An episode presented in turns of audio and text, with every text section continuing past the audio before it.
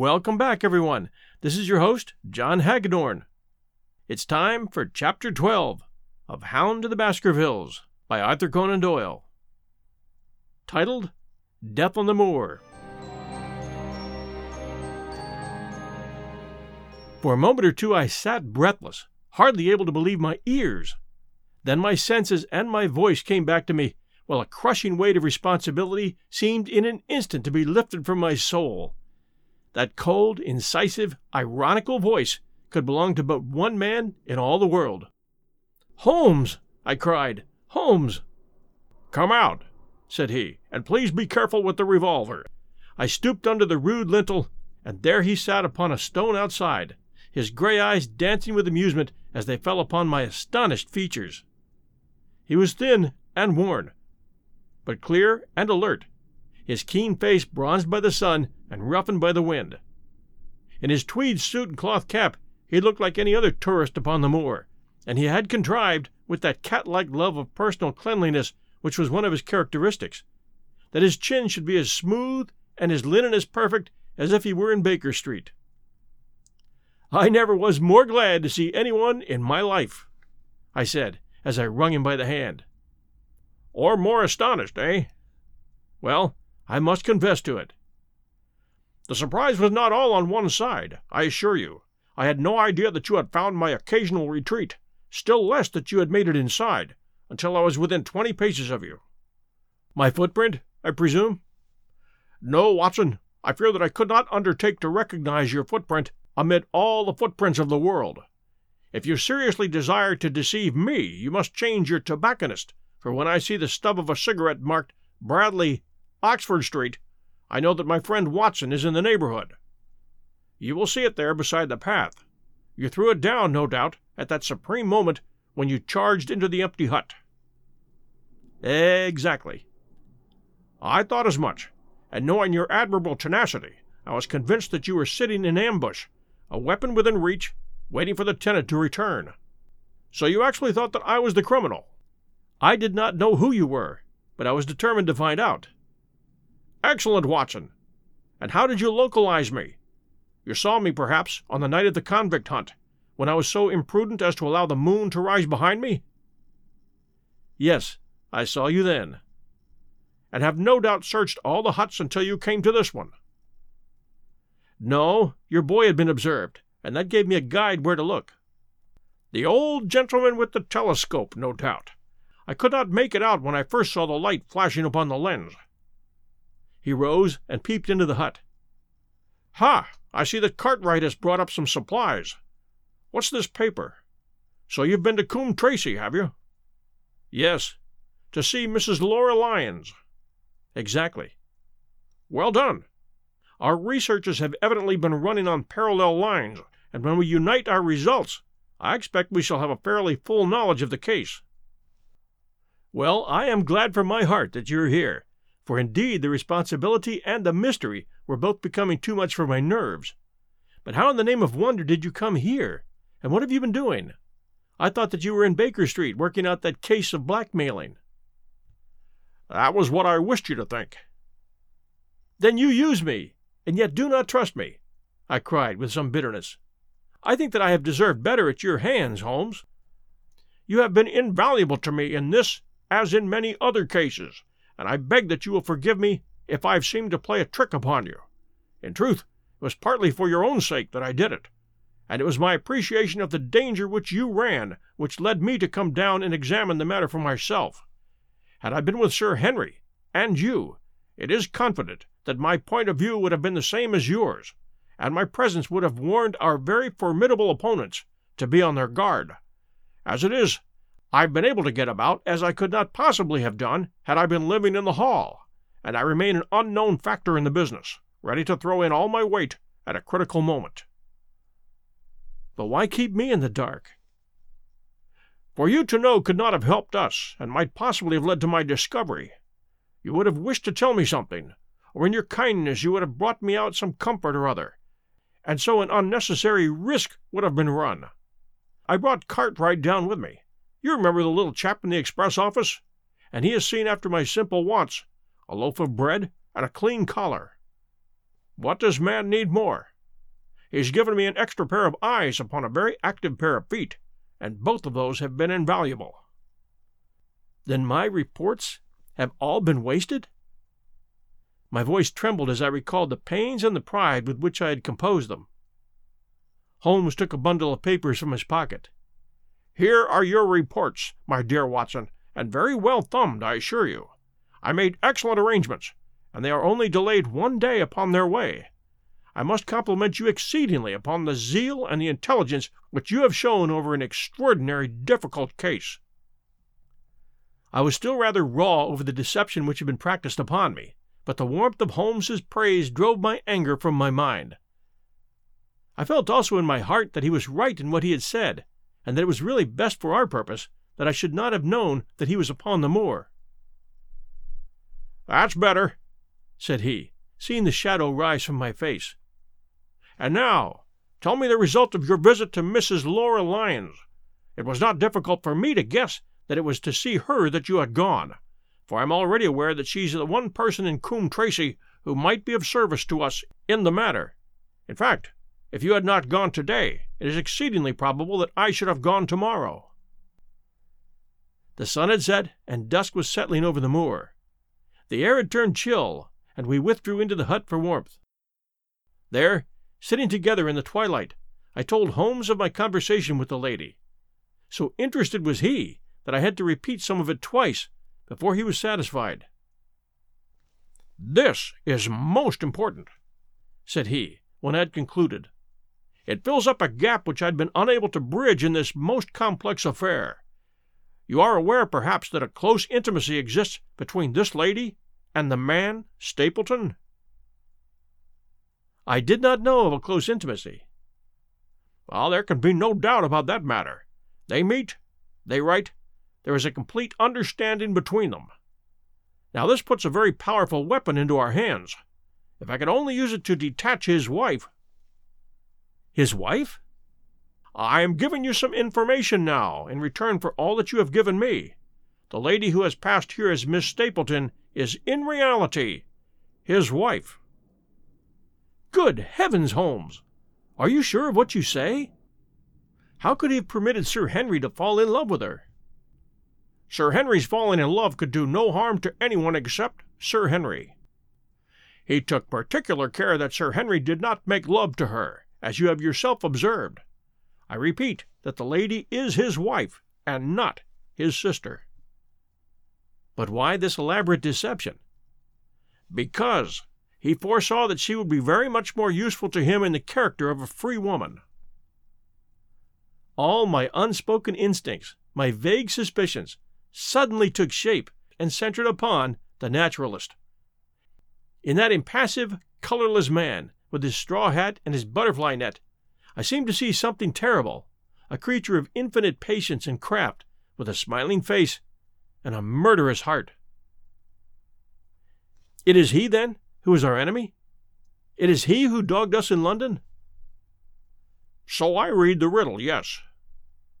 And the warning it must have come from her. Exactly. The shape of some monstrous villainy, half seen, half guessed, loomed through the darkness which had girt me so long. But are you sure of this, Holmes? How do you know that the woman is his wife? Because he so far forgot himself as to tell you a true piece of autobiography upon the occasion when he first met you, and I dare say he has many a time regretted it since. He was once a schoolmaster in the north of England. Now there is no more person easier to trace than a schoolmaster. There are scholastic agencies by which one may identify any man who has been in the profession. A little investigation showed me that a school had come to grief under atrocious circumstances, and that the man who had owned it the name was different had disappeared with his wife. The descriptions agreed.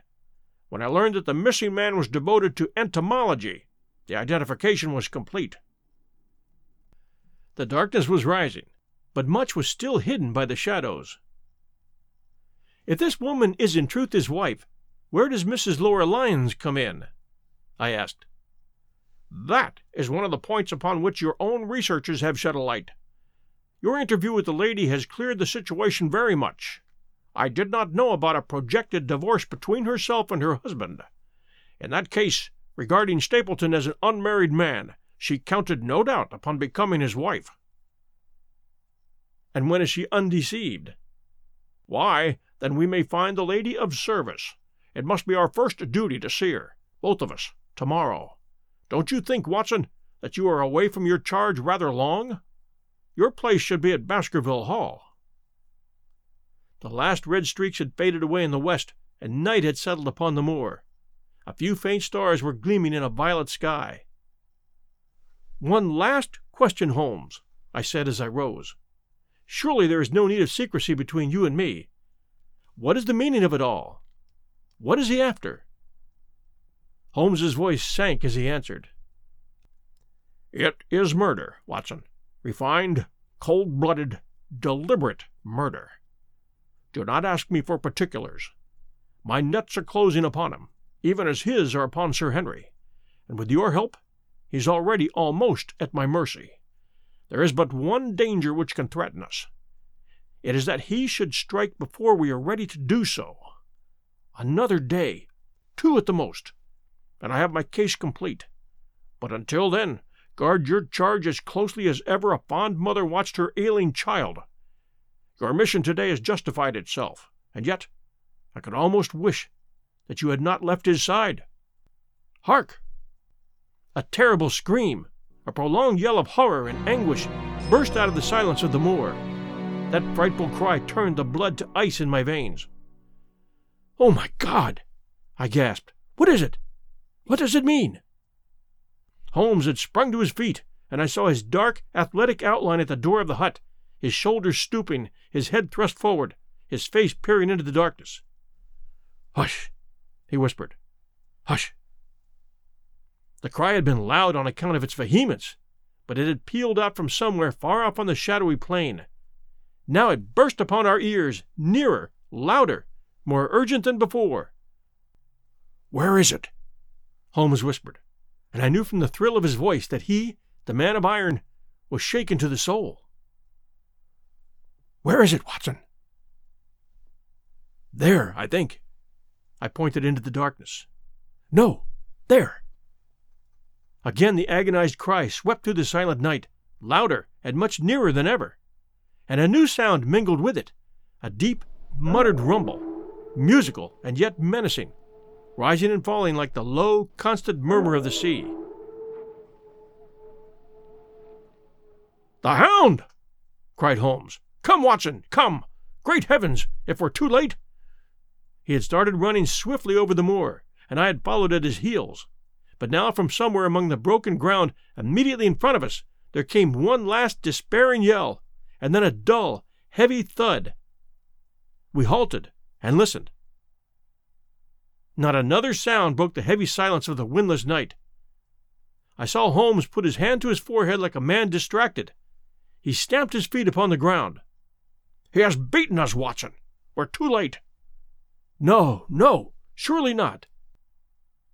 Fool that I was to hold my hand. And you, Watson, see what comes of abandoning your charge? But by heaven, if the worst has happened, we'll avenge him. Blindly we ran through the gloom, blundering against boulders, forcing our way through heavy bushes, panting up hills, and running down slopes, heading always in the direction whence those dreadful sounds had come. At every rise, Holmes looked eagerly round him, but the shadows were thick upon the moor, and nothing moved upon its dreary face. Can you see anything? Nothing. But hark!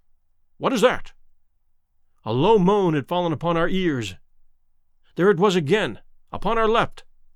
On that side, a ridge of rocks ended in a sheer cliff which overlooked a stone strewn slope. On its jagged face was spread eagled some dark, irregular object. As we ran towards it, the vague outline hardened into a definite shape. It was a prostrate man face downward upon the ground, the head doubled under him at a horrible angle, the shoulders rounded, and the body hunched together as if in the act of throwing a somersault. So grotesque was the attitude that I could not for an instant realize that the moan had been the passing of his soul. Not a whisper, not a rustle, rose now from the dark figure over which we stooped. Holmes laid his hand upon him, and held it up again with an exclamation of horror. The gleam of the match which he struck shone upon his clotted fingers and upon the ghastly pool which widened slowly from the crushed skull of the victim. And it shone upon something else which turned our hearts sick and faint within us the body of Sir Henry Baskerville. There was no chance of either of us forgetting that peculiar ruddy tweed suit, the very one which he had worn on the first morning that we had seen him in Baker Street. We caught the one clear glimpse of it, and then the match flickered and went out, even as the hope had gone out of our souls. Holmes groaned, and his face glimmered white through the darkness. The brute! I cried with my clenched hands. Oh, Holmes, I shall never forgive myself for having left him to his fate. I am more to blame than you, Watson. In order to have my case well rounded and complete, I've thrown away the life of my client. It's the greatest blow which has befallen me in my career. But how could I know?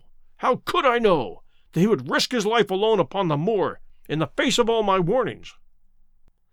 That we should have heard his screams, my God, those screams, and yet have been unable to save him. Where is this brute of a hound which drove him to his death? It may be lurking among these rocks at this instant. And Stapleton, where is he? He shall answer for this deed. He shall. I will see to that. Uncle and nephew have been murdered, the one frightened to death by the very sight of a beast which he thought to be supernatural, the other driven to his end in a wild flight to escape from it. But now we have to prove the connection between the man and the beast. Save from what we've heard, we cannot even swear to the existence of the latter, since Sir Henry has evidently died from the fall. But, by heavens, cunning as he is, the fellow shall be in my power before another day is past.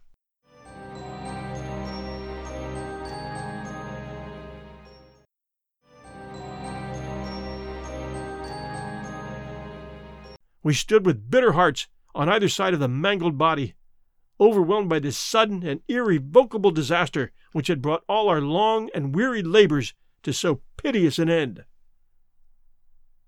Then, as the moon rose, we climbed to the top of the rocks over which our poor friend had fallen, and from the summit we gazed out over the shadowy moor, half silver and half gloom. Far away, miles off, in the direction of Grimpen, a single steady yellow light was shining. It could only come from the lonely abode of the Stapletons.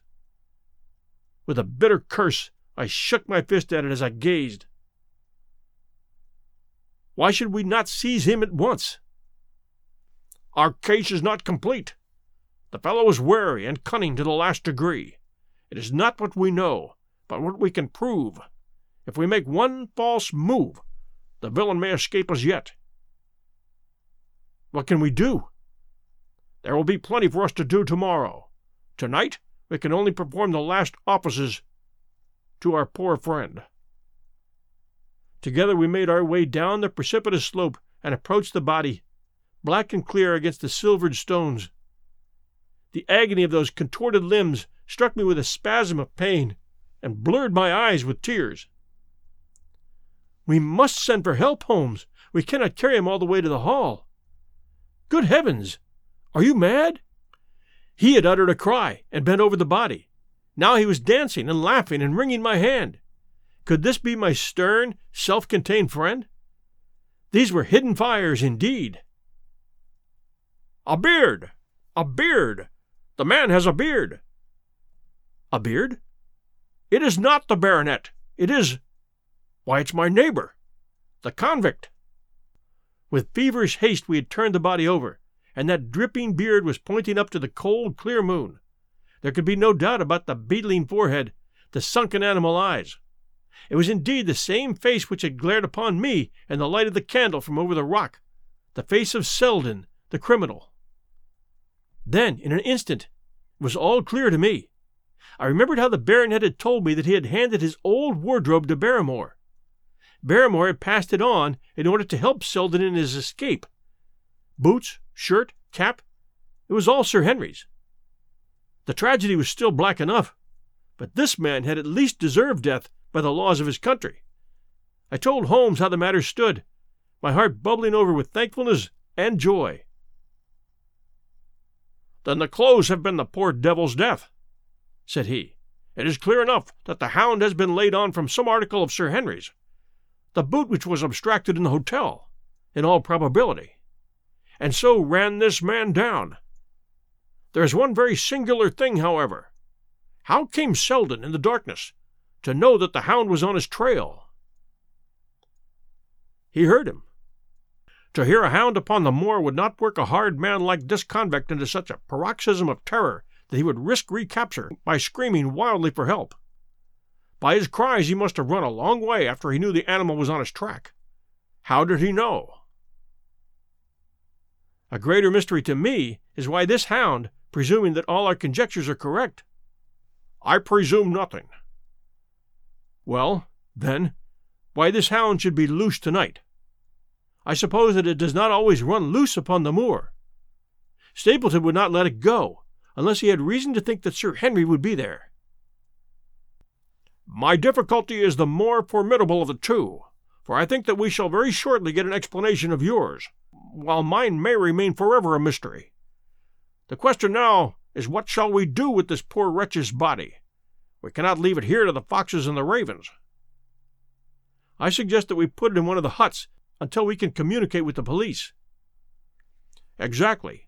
I have no doubt that you and I could carry it so far. Hello, Watson, what's this? It's the man himself, by all that's wonderful and audacious. Not a word to show your suspicions, not a word, or my plans crumble to the ground. A figure was approaching us over the moor, and I saw the dull red glow of a cigar. The moon shone upon him, and I could distinguish the dapper shape and jaunty walk of the naturalist. He stopped when he saw us, and then came on again. Why, why, Dr. Watson, that's not you, is it? You're the last man that I should have expected to see out on the moor at this time of night. But dear me, what's this? Somebody hurt? No. Don't tell me it's our friend Sir Henry. He hurried past me and stooped over the dead man. I heard a sharp intake of his breath and the cigar fell from his fingers. Who who's this? he stammered. It is Selden, the man who escaped from Princetown. Stapleton turned a ghastly face upon us, but by a supreme effort he had overcome his amazement and his disappointment. He looked sharply from Holmes to me. Dear me! What a very shocking affair! How did he die? He appears to have broken his neck by falling over these rocks. My friend and I were strolling on the moor when we heard a cry. I heard a cry also. That was what brought me out. I was uneasy about Sir Henry. Why about Sir Henry in particular? I couldn't help asking. Because I had suggested that he should come over. When he did not come, I was surprised, and I naturally became alarmed for his safety when I heard cries upon the moor. By the way, his eyes darted again from my face to Holmes. Did you hear anything else besides a cry? No, said Holmes. Did you? No. What do you mean, then? Oh, you know, the stories that the peasants all tell about a phantom hound, and so on. It is said to be heard at night upon the moor. I was wondering if there were any evidence of such a sound tonight. No, we heard nothing of the kind, said I. And what is your theory of this poor fellow's death? I have no doubt that anxiety and exposure have driven him off his head. He's rushed about the moor in a crazy state, and eventually fallen over here and broken his neck. That does seem the most reasonable theory, said Stapleton, and he gave a sigh which I took to indicate his relief. Uh, what do you think about it, Mr. Sherlock Holmes? My friend bowed his compliments. You are quick at identification, said he. We've been expecting you in these parts since Dr. Watson came down. You are in time to see a tragedy. Yes, indeed. I have no doubt that my friend's explanation will cover the facts. I will take an unpleasant remembrance back to London with me tomorrow. Oh, you return tomorrow? That is my intention, yes. I hope your visit has cast some light upon those occurrences which have puzzled us. Holmes shrugged his shoulders. Well, one cannot always have the success for which one hopes. An investigator needs facts, and not legends or rumors, It has not been a satisfactory case. My friend spoke in his frankest and most unconcerned manner. Stapleton still looked hard at him. Then he turned to me. I would suggest carrying this poor fellow to my house, but it would give my sister such a fright that I do not feel justified in doing it. I think that if we put something over his face, he'll be safe till morning. And so it was arranged. Resisting Stapleton's offer of hospitality, Holmes and I set off to Baskerville Hall, leaving the naturalist to return alone. Looking back, we saw the figure moving slowly away over the broad moor, and behind him that one black smudge on the silvered slope, which showed where the man was lying who had come so horribly to his end. We're at close grips at last, said Holmes, as we walked together across the moor. What a nerve that fellow has! How he pulled himself together in the face of what must have been a paralyzing shock when he found that the wrong man had fallen victim to his plot. I told you in London, Watson, and I tell you now again, that we've never had a foe more worthy of our steel. I am sorry that he has seen you. And so was I at first, but there was no getting out of it. What effect do you think it'll have upon his plans now that he knows you're here? It may cause him to be more cautious, or it may drive him to desperate measures at once. Like most clever criminals, he may be too confident in his own cleverness and imagine that he has completely deceived us. Why should we not arrest him at once? My dear Watson, you were born to be a man of action. Your instinct is always to do something energetic. But supposing, for argument's sake, that we had him arrested tonight, what on earth the better off should we be for that? We could prove nothing against him. There's the devilish cunning of it. If he were acting through a human agent, we could get some evidence. But if we were to drag this great dog to the light of day, it would not help us in putting a rope round the neck of his master. Surely we have a case. Not a shadow of one, only surmise and conjecture. We should be laughed out of court if we came with such a story and such evidence. There is Sir Charles's death. Found dead, without a mark upon him. You and I know that he died of sheer fright, and we know also what frightened him. But how are we to get twelve stolid jurymen to know it? What signs are there of a hound? Where are the marks of its fangs? Of course, we know that a hound does not bite a dead body, and that Sir Charles was dead before ever the brute before ever the brute overtook him. But we have but we have to prove all this, and we're not in a position to do it. Well then, tonight? We're not much better off tonight. Again, there was no direct connection between the hound and the man's death. We never saw the hound.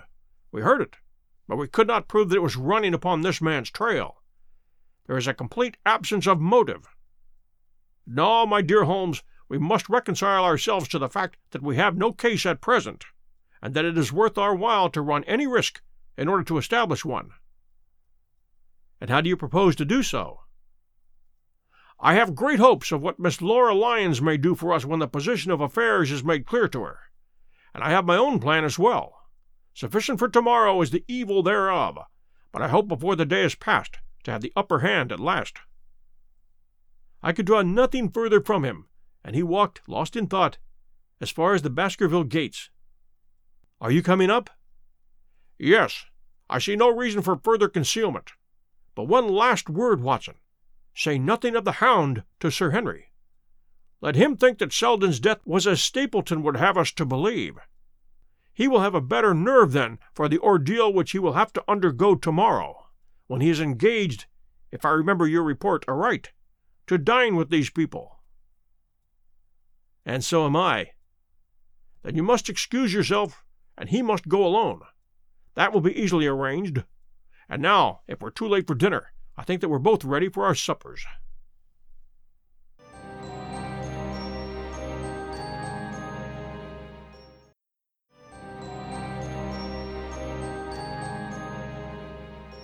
And now, Chapter 13 of The Hound of the Baskervilles by Arthur Conan Doyle. Hope you're enjoying the story so far. I know I am. Fixing the Nets. Sir Henry was more pleased than surprised to see Sherlock Holmes for he had for some days been expecting that recent events would bring him down from London. He did raise his eyebrows, however, when he found that my friend had neither any luggage nor any explanations for its absence. Between us, we soon supplied his wants, and then over a belated supper we explained to the baronet as much of our experience as it seemed desirable that he should know. But first I had the unpleasant duty of breaking the news to Barrymore and his wife. To him it may have been an unmitigated relief, but she wept bitterly in her apron. To all the world he was the man of violence, half animal and half demon, but to her he always remained the little wilful boy of her own girlhood, the child who had clung to her hand. Evil indeed is the man who has not one woman to mourn him. I've been moping in the house all day since Watson went off in the morning, said the baronet. I guess I should have some credit, for I have kept my promise. If I hadn't sworn not to go about alone, I might have had a more lively evening, for I had a message from Stapleton asking me over there. I have no doubt that you would have had a more lively evening, said Holmes, dryly. By the way, I don't suppose you appreciate that we have been mourning over you as having broken your neck? Sir Henry opened his eyes. How was that? This poor wretch was dressed in your clothes. I fear your servant who gave them to him may get into trouble with the police. That is unlikely. There was no mark on any of them, as far as I know. That's lucky for him. In fact, it's lucky for all of you, since you are all on the wrong side of the law in this matter. I'm not sure that as a conscientious detective my first duty is not to arrest the whole household. Watson's reports are most incriminating documents. But how about the case? asked the baronet. Have you made anything out of the tangle? I don't know what Watson and I are much the wiser. I don't know that Watson and I are much the wiser since we came down. I think that I shall be in a position to make the situation rather more clear to you before long. It has been an exceedingly difficult and most complicated business. There are several points upon which we still want light, but it is coming all the same. We've had one experience, as Watson has no doubt told you. We heard the hound on the moor, so I can swear that it is not all empty superstition. I had something to do with dogs when I was out west, and I know one when I hear one. If you can muzzle that one and put him on a chain, I'll be ready to swear you are the greatest detective of all time. I think I will muzzle him and chain him all right, if you will give me your help. Whatever you tell me to do, I will do. Very good, and I will ask you also to do it. Blindly, without always asking the reason. Just as you like. If you will do this, I think the chances are that our little problem will soon be solved. I have no doubt. He stopped suddenly and stared fixedly up over my head into the air. The lamp beat upon his face, and so intent was it, and so still, that it might have been that of a clear cut classical statue, a personification of alertness and expectation. What is it? We both cried. I could see as he looked down that he was repressing some internal emotion. His features were still composed, but his eyes shone with amused exultation. Excuse the admiration of a connoisseur, said he, as he waved his hands toward the line of portraits which covered an opposite wall. Watson won't allow that I know anything of art, but that is mere jealousy, because our views upon the subject differ. Now these are a really fine series of portraits. Well, I'm glad to hear you say so, said Sir Henry, glancing with some surprise at my friend. I don't pretend to know much about these things, and I'd be a better judge of a horse or a steer than of a picture. I didn't know that you found time for such things. I know what is good when I see it, and I see it now. That's a Kneller, I'll swear, that lady in the blue silk over yonder. And the stout gentleman with the wig ought to be a Reynolds. They are all family portraits, I presume? Every one.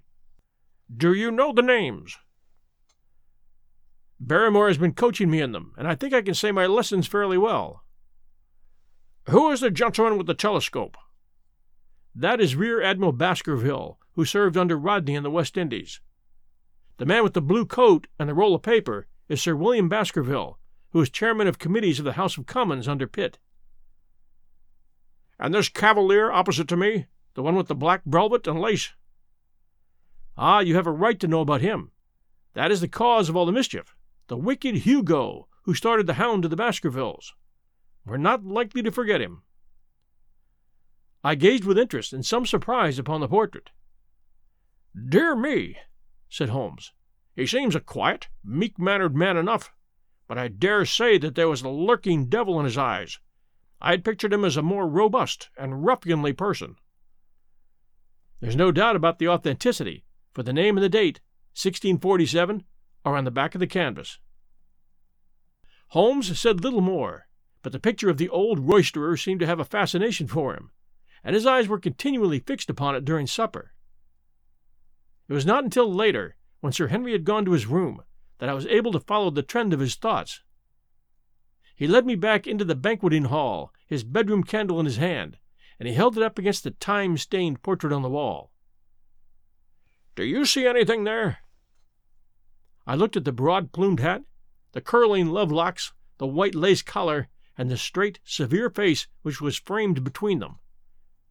It was not a brutal countenance, but it was prim, hard, and stern, with a firm set, thin lipped mouth, and a coldly intolerant eye. Does it look like anyone you know? There is something of Sir Henry about the jaw. Just a suggestion, perhaps. But wait an instant. He stood upon a chair, and holding up the light in his left hand, he curved his right arm over the broad hat and round the long ringlets. Good heavens! I cried in amazement. The face of Stapleton had sprung out of the canvas. Ha! You see it now. My eyes have been trained to examine faces, and not their trimmings. It is the first quality of a criminal investigator that he should see through a disguise. But this is marvelous. It might be his portrait. Yes, it is an interesting instance of a throwback, which appears to be both physical and spiritual. A study of family portraits is enough to convert a man to the doctrine of reincarnation. The fellow is a Baskerville, that is evident. With designs upon the succession. Exactly. This chance of the picture has supplied us with one of our most obvious missing links. We have him, Watson. We have him. And I dare swear that before tomorrow night he will be fluttering in our net as helpless as one of his own butterflies. A pin, a cork, and a card, and we add him to the Baker Street collection. He burst into one of his rare fits of laughter as he turned away from the picture. I have not heard him laugh often, and it has always boded ill to somebody. I was up betimes in the morning, but Holmes was afoot earlier still, for I saw him as I dressed, coming up the drive. Yes, we should have a full day today, he remarked, and he rubbed his hands with the joy of action. The nets are all in place, and the drag is about to begin. We'll know before the day is out whether we have caught our big lean jawed pike or whether he has got through the meshes. Have you been on the moor already? I've sent a report from Grimpen to Princetown as to the death of Selden. I think I can promise that none of you will be troubled in the matter. And I've also communicated with my faithful Cartwright, who would certainly have pined away at the door of my hut, as a dog does at his master's grave, if I had not set his mind at rest about my safety. What is the next move? To see Sir Henry. Ah, here he is. Good morning, Holmes, said the baronet. You look like a general who is planning a battle with his chief of staff. That is the exact situation. Watson was asking for orders. And so do I. Very good. You are engaged, as I understand, to dine with our friends the Stapletons tonight. I hope that you will come also. They are very hospitable people, and I am sure they would be very glad to see you. I fear that Watson and I must go to London. To London? Yes, I think that we should be more useful there at the present juncture. The baronet's face perceptibly lengthened. I hope that you are going to see me through this business. The hall and the moor are not very pleasant places when one is alone. My dear fellow, you must trust me implicitly and do exactly what I tell you. You can tell your friends that we should have been happy to have come with you, but that urgent business required us to be in town. We hope very soon to return to Devonshire. Will you remember to give them that message? If you insist upon it, yes. There is no alternative, I assure you. I saw by the baronet's clouded brow that he was deeply hurt by what he regarded as our desertion. When do you desire to go? he asked coldly. Immediately, after breakfast. We will drive into Coombe Tracey, but Watson will leave his things as a pledge that he will come back to you. Watson, you will send a note to Stapleton to tell him that you regret you cannot come.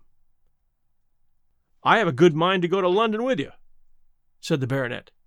Why should I stay here alone? Because it is your post of duty. Because you gave me your word that you would do as you were told. And I told you to stay. All right, then.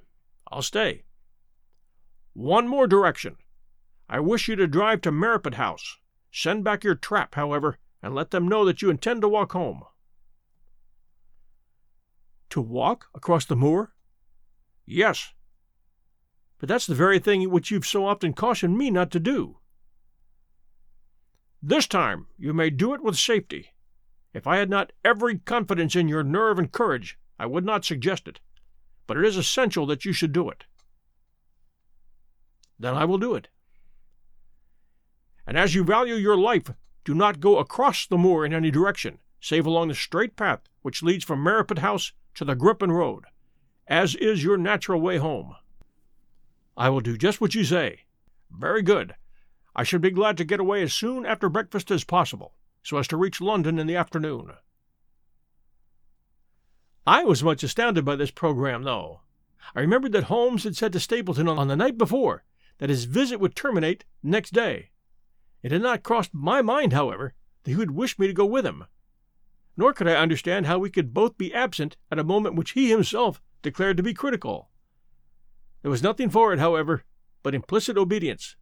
So he bade good bye to our rueful friend, and a couple of hours afterwards we were at the station of Coombe Tracey, and had dispatched the trap upon its return journey. A small boy was waiting on the platform. Any orders, sir? You will take this train to town, Cartwright. The moment you arrive, you will send a wire to Sir Henry Baskerville, in my name, to say that if he finds the pocketbook which I have dropped, he is to send it by registered post to Baker Street. Yes, sir. And ask at the station office if there's a message for me. The boy returned with a telegram, which Holmes handed to me. It ran Wire received. Coming down with unsigned warrant. Arrive 540. Lestrade. That is an answer to mine of this morning. He is the best of the professionals, I think, and we may need his assistance. Now, Watson, I think that we cannot employ our time better than by calling upon your acquaintance, Mrs. Laura Lyons. His plan of campaign was beginning to be evident. He would use the baronet in order to convince the Stapletons that we were really gone, while we should actually return at the instant when we were likely to be needed. That telegram from London if mentioned by Sir Henry to the Stapletons, must remove the last suspicion from their minds. Already I seem to see our nets drawing closer around that lean jawed pike. Mrs. Laura Lyons was in her office, and Sherlock Holmes opened his interview with a frankness and directness which considerably amazed her. I am investigating the circumstances which attended the death of the late Sir Charles Baskerville, said he. My friend here, Dr. Watson, has informed me of what you have communicated, and also of what you have withheld in connection with that matter. What I have withheld? she asked defiantly. You have confessed that you asked Sir Charles to be at the gate at ten o'clock. We know that that was the place and hour of his death. You have withheld what the connection is between these events. There is no connection. In that case, the coincidence must indeed be an extraordinary one but I think that we shall succeed in establishing a connection after all. I wish to be perfectly frank with you, Mrs. Lyons. We regard this case as one of murder, and the evidence may implicate not only your friend Mr. Stapleton, but his wife as well.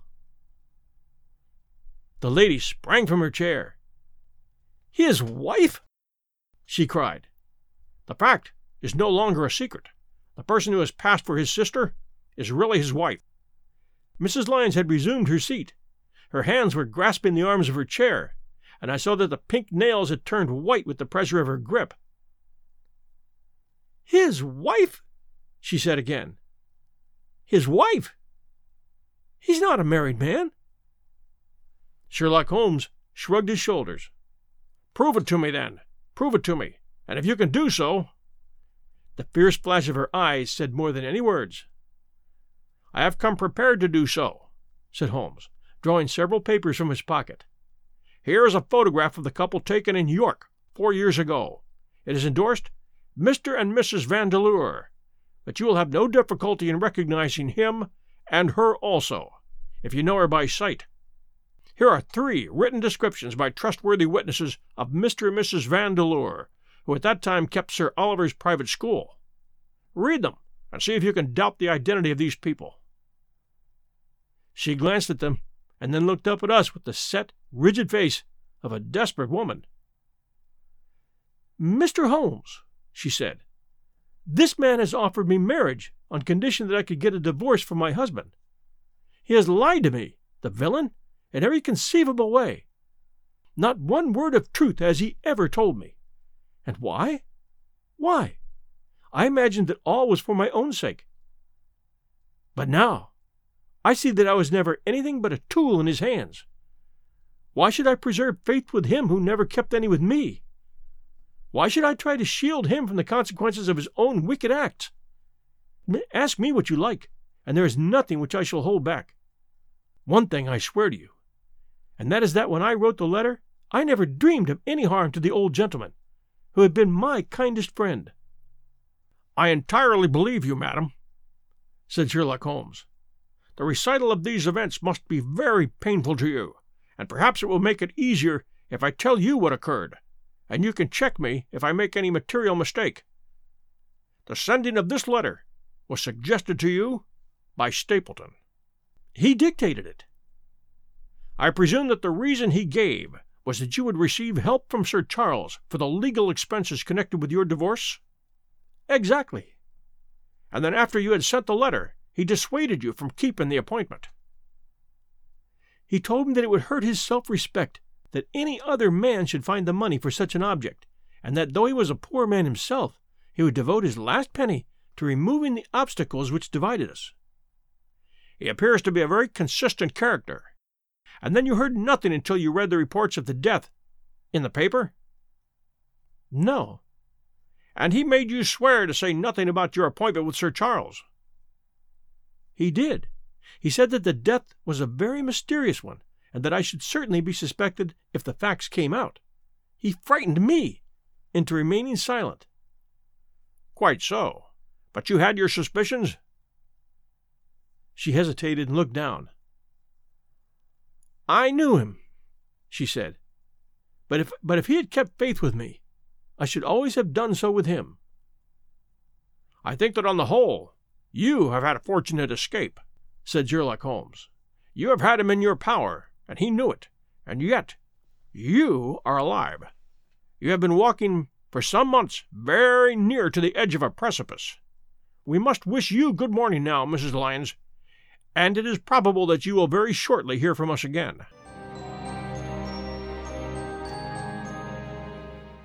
Our case becomes rounded off, and difficulty after difficulty thins away in front of us, said Holmes, as we stood waiting for the arrival of the express from town.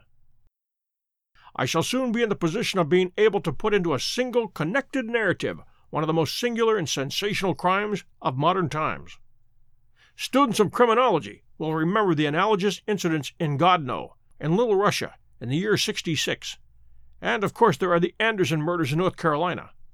But this case possesses some features which are entirely its own. Even now we have no clear case against this very wily man, but I shall be very much surprised if it is not clear enough before we go to bed this night. The London Express came roaring into the station, and a small, wiry bulldog of a man had sprung from a first class carriage. We all three shook hands, and I saw at once from the reverential way in which Lestrade gazed at my companion that he had learned a good deal since the days when they had first worked together. I could well remember the scorn which the theories of the reasoner used then to excite in the practical man. Anything good? He asked. The biggest thing for years, said Holmes. We have two hours before we need to think of starting. I think we might employ it in getting some dinner And then, Lestrade, we will take the London fog out of your throat by giving you a breath of the pure night air of Dartmoor. Never been there? Ah, well, I don't suppose you will forget your first visit.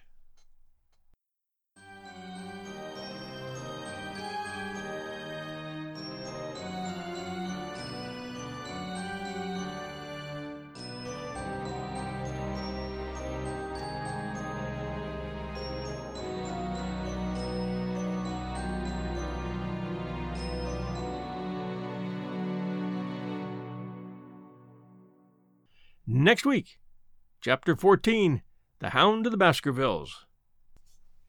We hope you enjoyed this episode, and I wanted to share some reviews for you. And we could use your review for 1001 Stories for the Road. First one, five stars, three generations of listeners. When my grandfather asked me how to play podcasts on his iPhone, 1001 was the first show I downloaded for him. He loves the topics and the wholesome nature of the shows. That one from Barefoot Indie, Apple Podcast, US. And this one. Thank you, five stars. I'm grateful for these stories for the road. They help keep me awake if I need to on tired drives. It's great to get better acquainted with stories I have dim memory of from the past. One thing I wanted to note slough, S L O U G H, when referring to a swamp, is pronounced like someone saying ow, or slough. Slough rhymes with ow in this particular instance. That one from Brinvin, Apple Podcast, U.S. And Brinvin, Brinvin, I normally don't read word corrections, but your review was so nice, I couldn't help it. Five stars, pure gold. Mr. Hagedorn has, in all his podcasts, captured the excitement, entertainment, and professional quality of the classic radio personalities. A reliable source of excellence, John is a credit, specifically to the world of podcasts, and generally to the world of entertainment. I'm a longtime fan of old time radio, having given up on television since 1990 I'm so glad to have found the 1001 podcast. Thank you sincerely, Keith Peacock. Thank you all so very, very much. It's appreciated. Everybody stay safe, and we'll be back next Sunday night, 8 p.m.